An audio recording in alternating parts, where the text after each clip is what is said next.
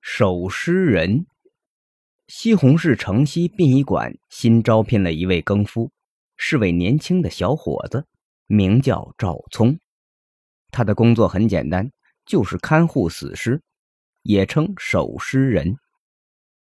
这天夜里风特别大，外面黑漆漆的，天上没有月亮，风穿过停尸间后院，从门缝里刮进来，让人听着心里直发毛。停尸间的后院堆满了杂物，除了沙沙的树叶声，别无他音。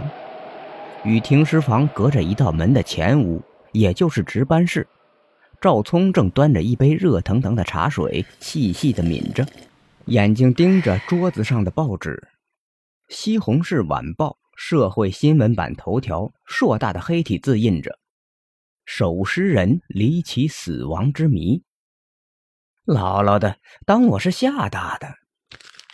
赵聪把报纸团成一团，做了个姚明勾手扣篮的动作，想把纸团投入靠墙放着的纸篓里，可惜没投进。他不无沮丧的仰身，把双脚搭在桌上，继续喝茶。其实他这么做只是给自己壮胆罢了。上个星期，这里看尸的老张头突然莫名其妙的死掉了。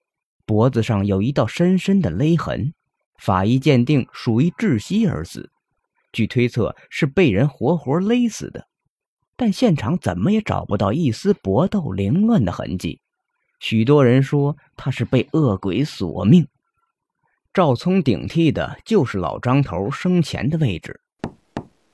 有人敲门，赵聪猛然一惊，差点扔掉手中的茶杯。奇怪！这么晚谁还来？难道是领导查岗？不可能的，那帮除了会享受什么都不会，遇到危险跑得比谁都快的家伙，怎么可能深更半夜来查岗呢？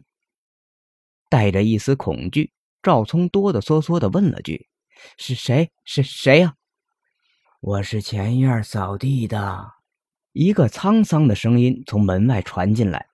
赵聪定了定神，走过去打开门。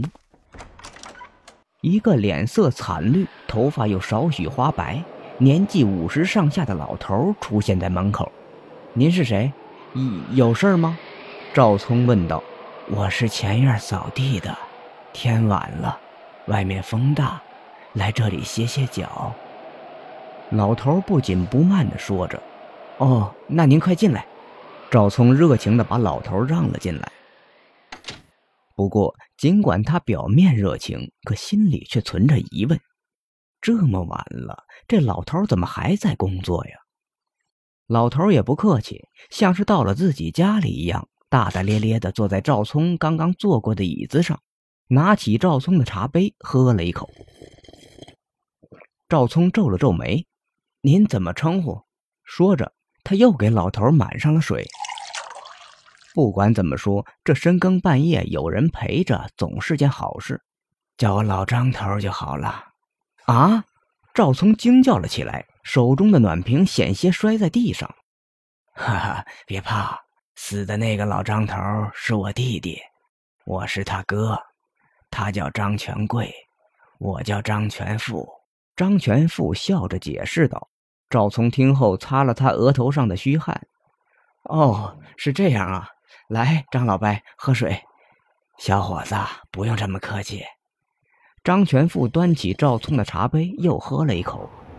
这时，外面的风似乎大了些，不一会儿，竟然狂风大作，似乎是要下雨。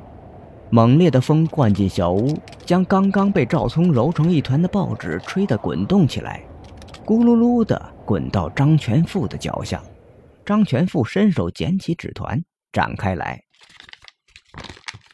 守尸人离奇死亡之谜的黑体字标题再一次印入赵聪的眼睛里，昏黄的灯光下，那几个字格外的刺眼。赵聪忍不住心里打了个突。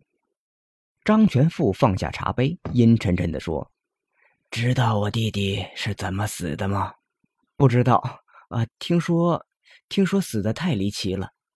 他是被一个女鬼掐死的。”张全富语出惊人，但语速丝毫不变，仍然不紧不慢，让听者有种不寒而栗的感觉。哦，大家都这么讲，您您也是听来的吧？赵聪试探性的问。外面忽然下起了雨，而且很大。张全富过了好半天才开口，而且好像是下了很大的决心似的。我不是听说，我知道所有事情的经过。您可别耍我，我可有心脏病啊！